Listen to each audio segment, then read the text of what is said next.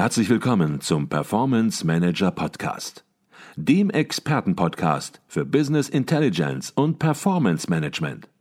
Inspirationen, Know-how und Impulse für Controller und CFOs, die noch erfolgreicher sein wollen. Ihr heutiger Gastgeber Peter Blum.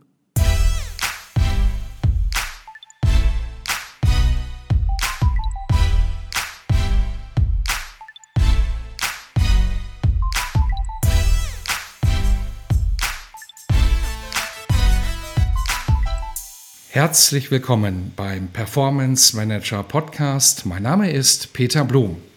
Wenn man als Besucher in den Zoo geht, möchte man exotische Tiere sehen, über sie etwas lernen und vor allem Spaß haben. Hinter den Kulissen braucht ein Zoo aber genauso wie jedes andere Unternehmen Analyse, Planung und Reporting, um wirtschaftlich erfolgreich zu sein. Mein heutiger Gast hat einen für uns alle ganz außergewöhnlichen Beruf. Dr. Andreas Knierin ist nicht nur Veterinärmediziner, sondern auch Direktor und CEO von Zoo, Aquarium und Tierpark in Berlin. Alles vereint in einer Aktiengesellschaft, nämlich der Zoologischer Garten Berlin AG welche besonderen Herausforderungen die Leitung eines Zoos mit sich bringt und welche Rolle das Controlling spielt.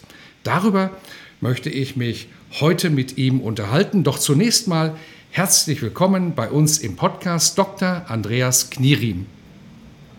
Ja, ich fühle mich sogar auch willkommen und Sie hatten mich ja schon angekündigt als äh, nicht, ich sag mal, nicht reguläre oder übliche Person wahrscheinlich in Ihrem Podcast. Ich muss mich dabei outen, ich bin nicht regelmäßiger Hörer Ihres Podcasts. Ich, insofern kann ich heute ganz frei auch äh, reden wahrscheinlich und äh, tatsächlich den Berufsalltag von mir und auch meinen Kollegen, vor allen Dingen die eben im Wirtschaftlichen natürlich tätig sind, bei uns dann auch, äh, zumindest deren Geheimnisse ein bisschen preisgeben. Sie haben gesagt, Sie müssen sich outen und wahrscheinlich wird es auch so werden, dass Sie noch nie so viel am Stück über Controlling gesprochen haben, wie wir beide das gleich jetzt machen werden, wenn gleich das Thema natürlich bei Ihnen eine Rolle spielt. Lassen Sie uns zunächst ein bisschen was über Ihr Unternehmen verstehen. Der Zoo Berlin, der steht gemeinsam mit dem Tierpark und dem Aquarium, alles vereint, in einer AG nicht für einen kleinen Zoo, sondern für den größten Zoobetrieb Europas. Und wenn man Zoo hört, dann werden viele sagen, Mensch, das hört sich niedlich an, das hört sich nach Tieren an, aber lassen Sie uns vielleicht so ein bisschen, um die Dimension zunächst mal zu bekommen, etwas über die Eckdaten der AG verstehen, die Größe des Unternehmens. Was macht den Betrieb aus? Ja, wie Sie schon sagten, wir sind tatsächlich der größte Zoobetrieb Europas. Und dann fragt man sich natürlich, was heißt das denn? Äh, da gibt es ganz unterschiedliche Zahlenwerke. Wenn man ganz nüchtern erstmal das betrachtet, was ja jedes Unternehmen erstmal sieht, wie viele Kunden haben wir denn, dann stellen wir schon mal fest, wir haben tatsächlich im Jahr 2019, das dürfen wir ja als Bezugsgröße noch nehmen, die Pandemie hat ja zu enormen Verzerrungen geführt, zumindest überall dort, wo Publikumsverkehr äh, eine maßgebliche Rolle spielt. Äh, bei 2019 noch hatten wir weit über 5,5 Millionen Besucher. Naja, wo steht man da mit 5,5 Millionen? Das ist bei einem Fahrgastbetrieb bei der BVG nichts, kann man so sagen. Ähm, in zoologischen Gärten schon etwas. Mal als Beispiel. Für die Berliner zum Beispiel, die kennen die Museumsinsel ganz gut. Also die großen wie Pergamon, Bode, aber da gehören ja auch noch andere Museen dazu. Diese Museumsinsel hat beispielsweise knapp drei Millionen Besucher pro Jahr. Mhm. Und äh, also wir haben schon mal deutlich mehr. Das ist eben beim Zoo und Tierpark kumuliert. Ähm, wo stehen wir denn da europaweit? Da sind wir tatsächlich äh, mit ganz, ganz großem Abstand äh, führend. Die anderen großen Zoos gelten immer schon als groß, wenn sie eine Million Besucher oder mehr haben. Ganz wenige gibt es dabei, die mehr als zwei Millionen Besucher haben. Und hier bei uns ist es so, dass der Zoologische Garten hier im Westen 3,7 Millionen Besucher hatte und drüben der Tierpark bereits schon auch 1,7 Millionen. Und äh, damit also schon der Tierpark zu den wirklich großen zoologischen Gärten gehört. Und der Zoologische Garten hier im Westen hatte sogar mehr Besucher als die anderen, äh, die wir sonst auf der Welt auch kennen. Vielleicht haben Sie mal was von Singapur gehört oder New York oder San Diego. Das sind also schon auch sehr klangvolle Namen im Reigen äh, der, ja, äh, der Metropolregion. Und die haben selbstverständlich auch riesige Zoos. So, und da gehören wir dazu. Wir gehören zu den Top 5 der Welt sozusagen. Und äh, wenn man jetzt das so hört, eben zwei große Zoos, ein Aquarium, viele Tiere, dann kann man sich vorstellen, da sind also eine Menge Tiere, da sind eine Menge Pfleger mit verbunden. Mit den Pflegern äh, sind natürlich auch Tätigkeiten verbunden. Äh, Besucher brauchen auch eine gewisse Betreuung. Und äh, wenn man dann aber auch noch die Größe der Flächen betrachtet, der, der Tierpark drüben im Osten hat 160 Hektar von denen sind weit über 100 Hektar auch reine Infrastruktur eines zoologischen Gartens mit Wegesystem und, und, und, beispielsweise Wege. Wir haben dort allein für den Besucher 25 Kilometer Wegelänge am Tierpark alleine. Da kommen noch weit über 10 Kilometer dazu allein am Wirtschaftsweg. Unser Wirtschaftshof im Tierpark ist so groß wie der Zoo Frankfurt, nur der Wirtschaftshof alleine. Wenn man das alles so zusammen betrachtet, die Anzahl der Gebäude, der Tierpark hat beispielsweise drüben 200, über 270 Gebäude, auch kleinere dabei, aber das muss alles angedient werden. Das hat, braucht alles eine Infrastruktur, braucht alles Strom, Wasser, äh, Energie in verschiedenen Formen.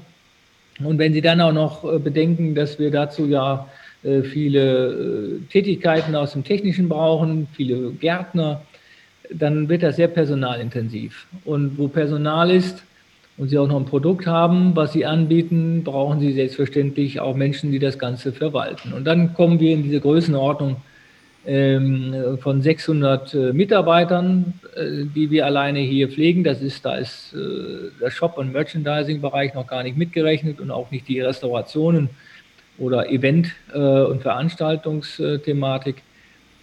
So, da habe ich schon lange drüber geredet, aber Sie merken, da gibt es verschiedene Benchmarks, äh, die uns dann in diese Kategorie heben, äh, Top 5 der Welt. Und damit ist auch, ver, äh, auch verdeutlicht, ähm, das muss alles selbstverständlich in Buchhaltungssysteme ähm, oder in Buchhaltungssystemen ja, transportiert werden, verwaltet werden, bewertet werden, evaluiert werden, strategisch nachher dann auch verwendet werden. Und darüber reden wir dann nachher gleich schon Übrigens, wir bauen auch echt viel. Auch das ist viel nicht bekannt. Und das sind alles Sonderbauten. Das sind alles ganz besondere Gebäude, die entweder denkmalgeschützt sind, indem sie instand gesetzt werden oder indem wir neue Gebäude bauen, indem wir komplizierte Nutzer haben. Nehmen Sie ein Nashorn oder einen Elefant mit der Anpralllast. Das wird dann echt kompliziert, kann ich Ihnen sagen, auch in Sicherheitsthematik. Und dazu brauchen Sie auch wieder Fachpersonal, also Architekten, Gartenarchitekten oder Landschaftsarchitekten, die das alles mit betreuen. Mhm. Ich glaube, bei dem, was Sie gesagt haben, haben wir schon einen ganz guten Eindruck bekommen über die Dimensionen und wir werden über einzelne Facetten ja auch noch im Detail drüber sprechen, über die Umsätze, über die Mitarbeiter, über die Kostenblöcke in einem Zoo. Zunächst mal vorab eine persönliche Frage.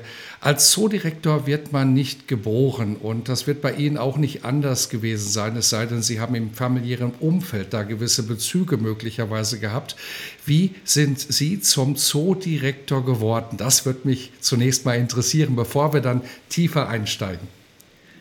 Äh, man wird tatsächlich dazu, dafür nicht geboren oder auch dazu nicht geboren und man bringt auch genetisch vielleicht gar nicht so viel mit. Es gibt ein paar Zoodirektoren, die sagen das aber immer so. Ich möchte da nicht über meine Kollegin der Zunft jetzt schimpfen, äh, wenn die das immer so einfach äh, behaupten, sondern es gehört auch eine Menge Glück dazu im Leben, dass das so kommt. Bei mir war das Glück dessen, dass mein Vater, ich komme aus einer Humanmedizinerfamilie, also zumindest väterlicherseits, ähm, und der hatte immer eine große Affinität zum Zoo. Der hat viel als Mäzen für den Zoo Duisburg damals gemacht, geleistet, äh, nicht nur bezahlt, sondern auch wirklich geleistet als Arzt.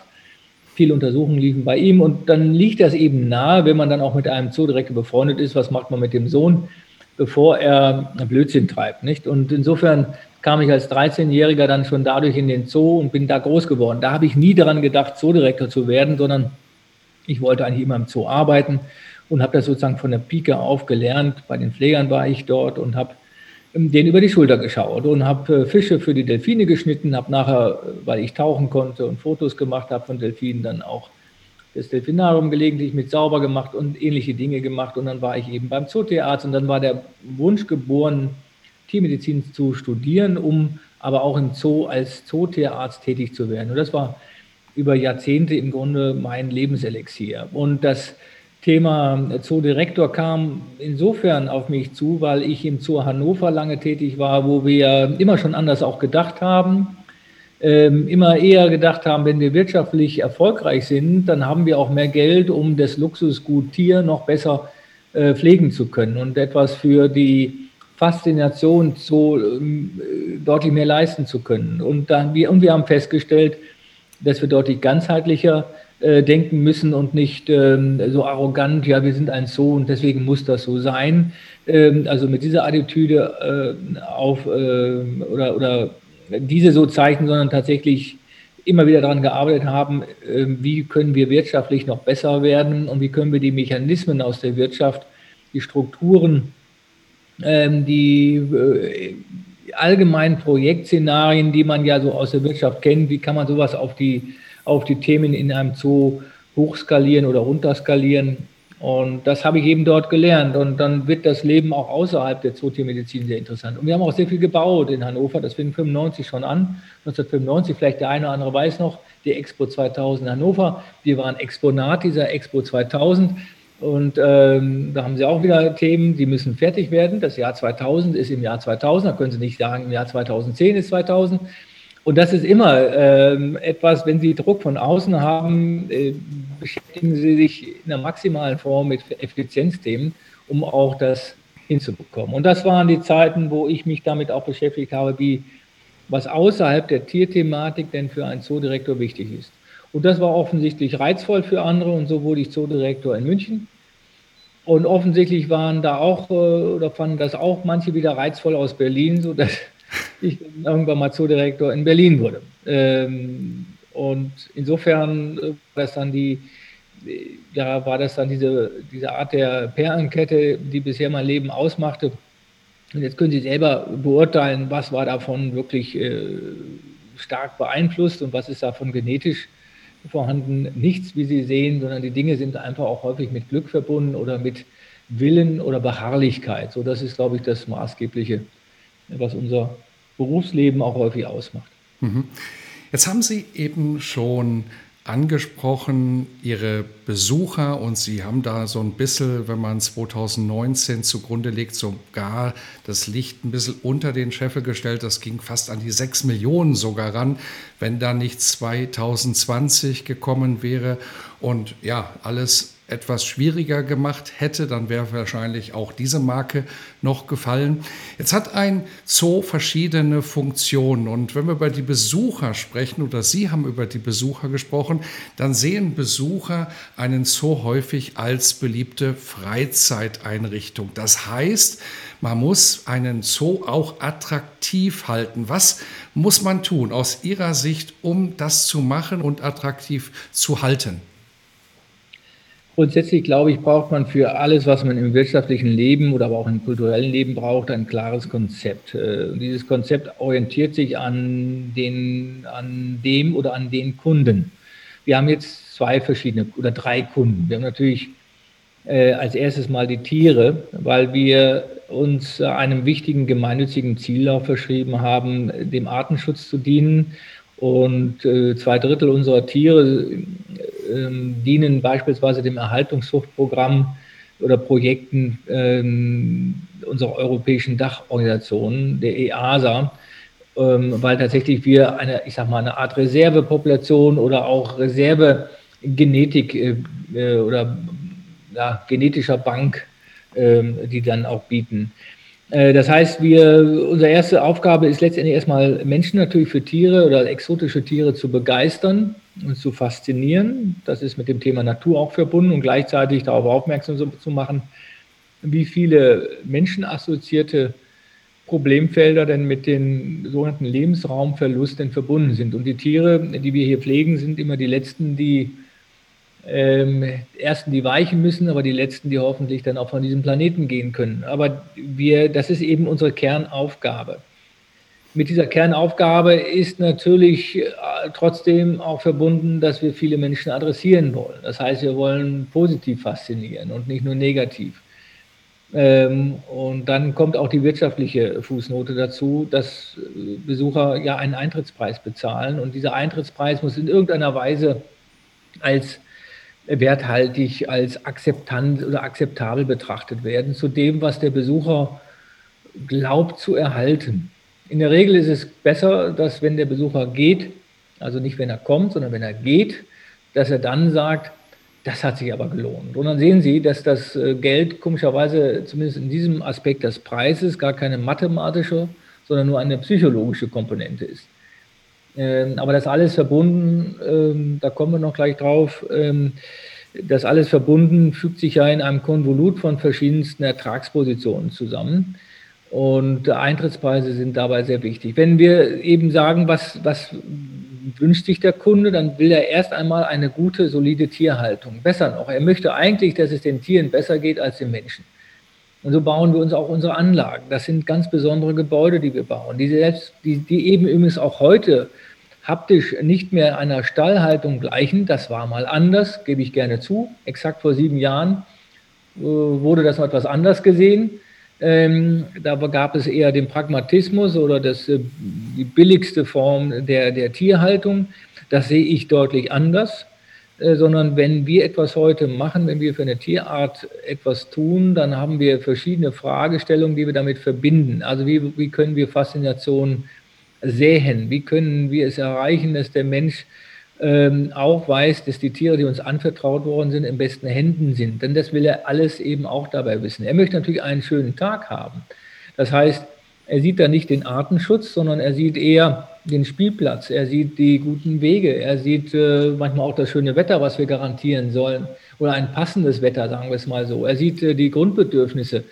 Das heißt, Nahrung konsumieren und es irgendwie auch wieder auf eine geeignete Art und Weise loszuwerden. Das macht er ja nicht vor den Türen, sondern in den Türen hier. Das heißt, Toiletten müssen dazu passen und, äh, und so weiter und so weiter. Das alles muss dann auch noch massenfähig sein, also nicht für 100 Leute, sondern eben auch für 10.000 Menschen am Tag. Wir hatten hier sogar noch im Jahr 2019 über 20.000 Besucher mal. Das ist schon eine Hausgröße, allein im Zoo. Und äh, da sehen Sie, dass solche Attraktivitätsfragen auch nicht, ähm, äh, nicht sehr langfristig halten, sondern dass wir sie alle paar Jahre neu evaluieren müssen und uns die Frage stellen müssen, was ist denn das, was die Gesellschaft sich gerade so oder was sie so fordert ähm, in der Freizeitgestaltung. Und das, das variiert eben sehr. Das heißt, wir müssen am Markt, auch hier am Markt in Berlin bestehen, gegenüber all den anderen die es hier auch noch gibt, weil wir konkurrieren in diesem knappen Gut Freizeit.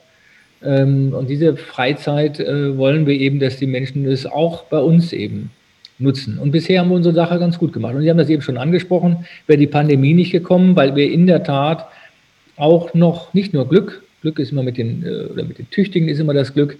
Wir haben ja es erreicht, dass erstmalig in der Geschichte ähm, äh, Deutschlands dann ja die Pandas äh, Nachwuchs hatten und diese groß geworden sind. Und die waren natürlich in ihrem besten Alter, als dann die Pandemie ausgerufen worden äh, ist und dann wir unsere Türen äh, schließen mussten.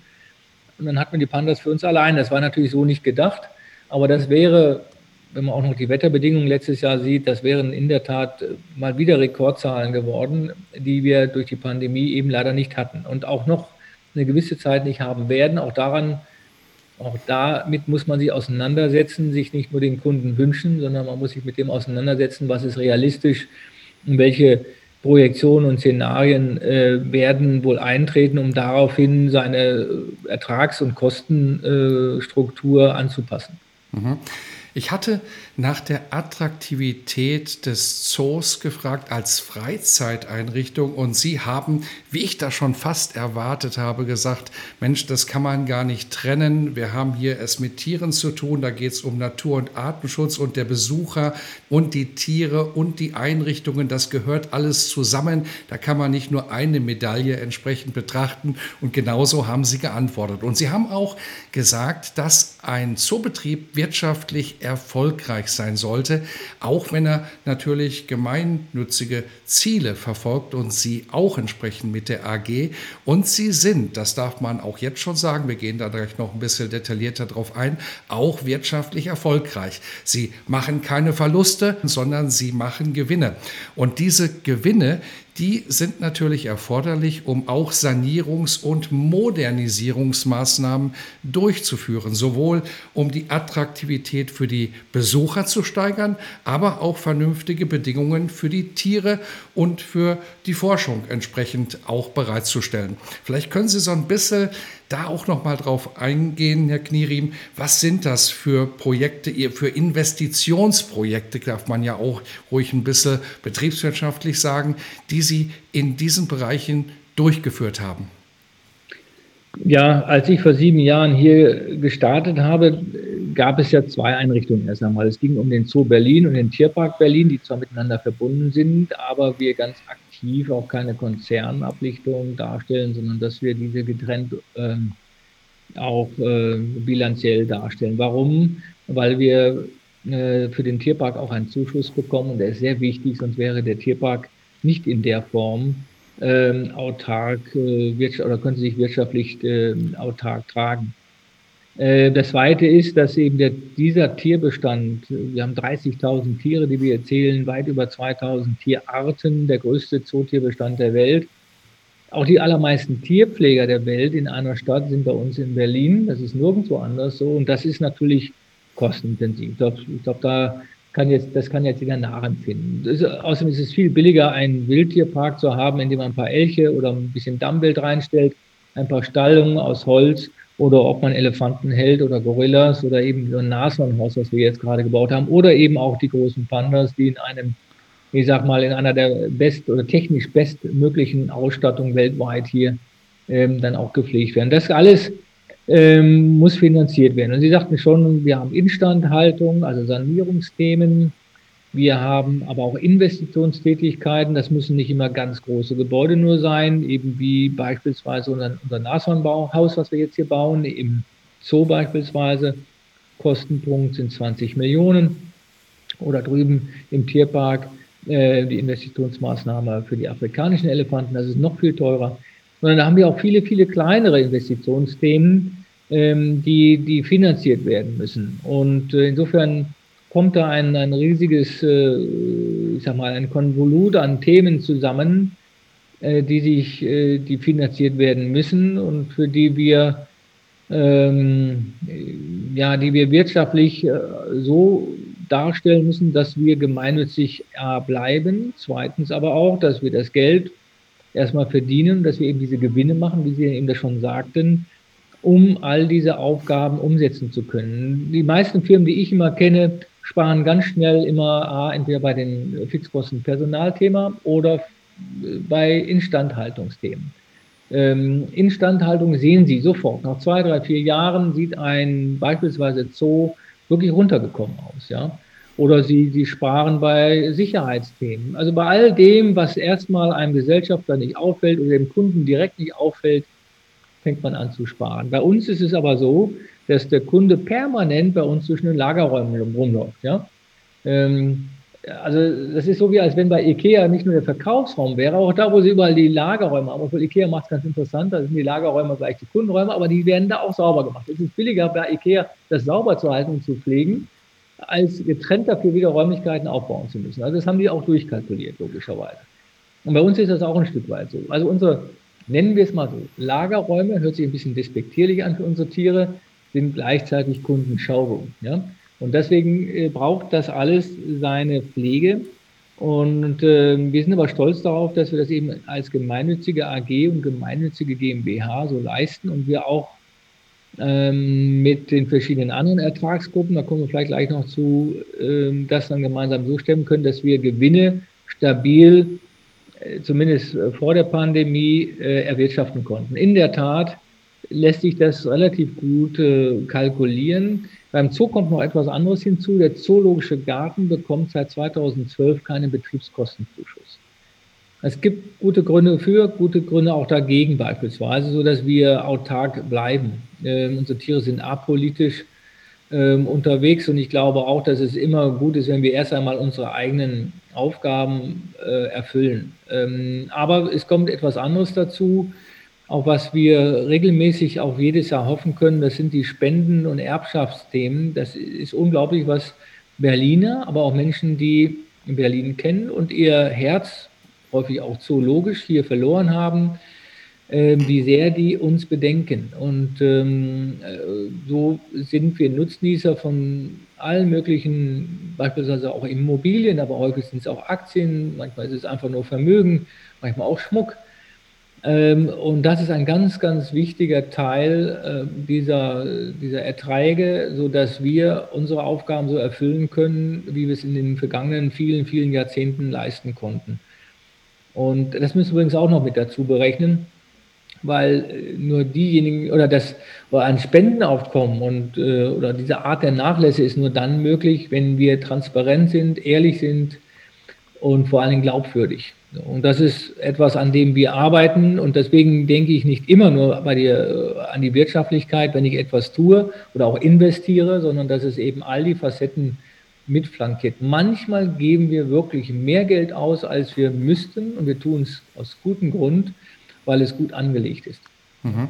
Sie haben über die Wirtschaftlichkeit gesprochen, haben aber gesagt, es gibt noch mehr Facetten, mehr Aspekte. Jetzt führt niemand von uns einen Zoo und keiner hat Ahnung, was für typische Führungsfelder in einem Zoo auftreten. Auf der anderen Seite hat eine AG einen Vorstand. Vielleicht können Sie dazu ein bisschen etwas äh, berichten, Herr Knierim. Was sind das für Aufgaben, für Aufgabenverteilungen im Vorstand? Wie wird ein Zoo geführt? Ja, das äh, hat sich mit mir natürlich also auch tatsächlich verändert. Das war aber in München auch schon der Fall. In München gab es auch zwei Vorstände. Da gab es einen kaufmännischen und einen zoologischen. Zoologisch war dann in der Regel all das, was nur zoologisch war. Gelegentlich auch noch die Öffentlichkeitsarbeit. Und der technische oder der, der kaufmännische äh, Vorstand hatte dann all die kaufmännischen und technischen Themen unter sich und manchmal auch noch war er auch Personalvorstand. Wenn man eine Größe, eine gewisse äh, Firmengröße hat, dann gibt es ja auch manchmal noch mehr als zwei, dann gibt es drei, vier Vorstände. Wie ist es in Berlin? Wir sind zwar der größte Zoobetrieb, aber wir haben nur einen Vorstand. Ich bin echter Alleinvorstand. Das hat aber nichts mit einer Größenwahnsinnigkeit zu tun. Ich hoffe zumindest, dass ich da noch gesund in den Spiegel schauen kann, sondern dass diese Art der Innenpolitik äh, ich ähm, gelernt habe als schlimmstes schlimmstes Problem für einen ganzen Betrieb immer erachte. Wir haben das folgendermaßen hier gelöst, indem wir Bereiche gegründet haben und die Bereichsleiter haben ähm, doch sehr, sehr umfängliche äh, äh, ja, Verantwortungsbereiche, sind häufig auch Prokuristen. Und diese leitenden Angestellten äh, sind, äh, führen dann tatsächlich ihren Stab an Mitarbeitern. Zum Teil haben die auch recht viele manchmal auch in, in Personalunion für den Tierpark, also häufig übrigens auch für den Tierpark, damit der Tierpark nicht wieder hinten runterfällt oder weil wir nicht damit eine Einrichtung favorisieren, äh, auch im Unterbewusstsein nicht favorisieren, das passiert ja gelegentlich, sondern wir immer für beide Einrichtungen mitdenken, weil wir eben mit verwoben sind und der Tierpark Berlin, also die Tierpark Berlin Frieswelde GmbH, so heißt er korrekt, eine hundertprozentige Tochter auch der Zoologischer Garten Berlin AG ist. Und äh, damit kommen einige Bereiche zusammen. Fassen wir mal den, erstmal den zoologischen Bereich. Das ist relativ einfach. Das ist zoologischer Bereich Zoo, zoologischer Bereich Tierpark zum Beispiel. Dann haben wir den Sektor Kommunikation. Das ist aber eben nicht nur mal Werbung machen, sondern da ist die gesamte Zooschule mit dabei, in Zukunft auch der Service. Ähm, also alles, was in irgendeiner Weise interne und externe Kommunikation ist. Und der technische Bereich zum Beispiel, das sind mit den Gärtnern Zoo und Tierpark auch weit über 100 Leute, die da kumuliert sind. Ähm, und dann natürlich die Verwaltung, die ist gesplittet bei uns. Ich trenne das ein bisschen, das eine Geld einnehmen, das andere das Geld ausgeben. Ähm, und insofern haben wir das bei uns tatsächlich getrennt, auch wo es Personal, also die Perso und die FIBO, ähm, und wo wiederum ist das Controlling flankierend bei einer anderen äh, Bereichsleitung und, ähm, und die Kassensysteme, sodass wir da immer zwei Bereichsleitungen haben, die durchaus sich gegenseitig vertreten können, aber auch auf die Dinge schauen. Ähm, aber das im Grunde summiert das jetzt aber schon mal all die verschiedenen Themenfelder, so dass ich in der Lage bin, ähm, in der Sacharbeit gar nicht mehr so viel inhaltlich konkret selbst zu tätigen, sondern wie so ein Coach am Spielfeldrand äh, die Menschen anfeuern darf und motivieren darf. Ich habe nur einen ganz großen Vorteil, und das glaube ich, das kann man mir durchaus, äh, das merkt man schon, ich mache das jetzt eben schon seit Jahrzehnten. Ja, also ich glaube wirklich, dass ich verstehe, wie ein Zoo funktioniert. Ich komme aus der Zootiermedizin, aus der Pflegerschaft, aber äh, weiß eben auch, wie man ein Unternehmen aufbaut, ist strategisch so begleitet, dass entweder Eigentümer oder man selber glücklich wird dabei und dass man ähm, es anpasst an die realistischen Möglichkeiten, also was Expansion angeht beispielsweise oder Vervielfältigung. Äh, aber ich bin da immer vorsichtig. Ich äh, träume nachts äh, wenig und tue das auch tagsüber wenig und versuche mit beiden Beinen auf dem Boden zu stehen. Und jetzt sieht man eben, so haben wir das hier aufgebaut und wir versuchen die Hierarchie, man nennt das immer so schön, flach zu halten. Das ist aber irrsinniger, also kein korrekter Begriff eigentlich. Man versucht ja immer pseudoartig Fremdworte in die Sprache hineinzugliedern.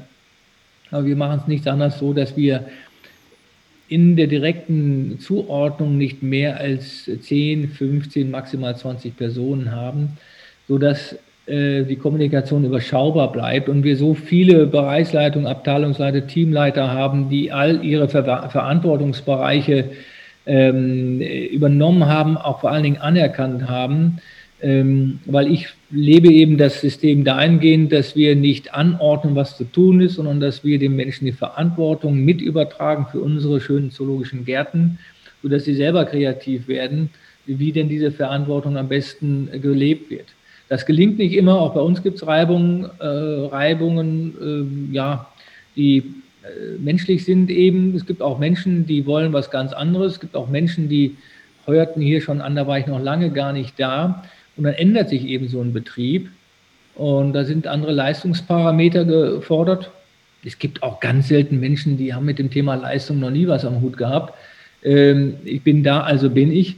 Äh, das ist natürlich heute in unserer Wirtschaftswelt kompliziert, ja. Und dann versuchen wir das mit Schulungen hinzubekommen. Ähm, gelegentlich gelingt uns das auch und wir haben manchmal ganz, ganz tolle Erfolgsstories, in denen Menschen, die vorher schon wieder so ein bisschen, ich sag mal, innerlich gekündigt haben, das auch deutlich machten, heute ganz hervorragende Teamleiter und Abteilungsleiter geworden sind. Ähm, also es geht in beide Richtungen immer. Und das ist, das ist, was mich so erfreut. Und so versuchen wir diesen Betrieb äh, fit zu machen für die Zukunft. Und wir sind überhaupt noch nicht fertig. Sieben Jahre hört sich lang an, ist aber echt eine kurze Angelegenheit, wenn Sie eine 177 Jahre alte Institution führen.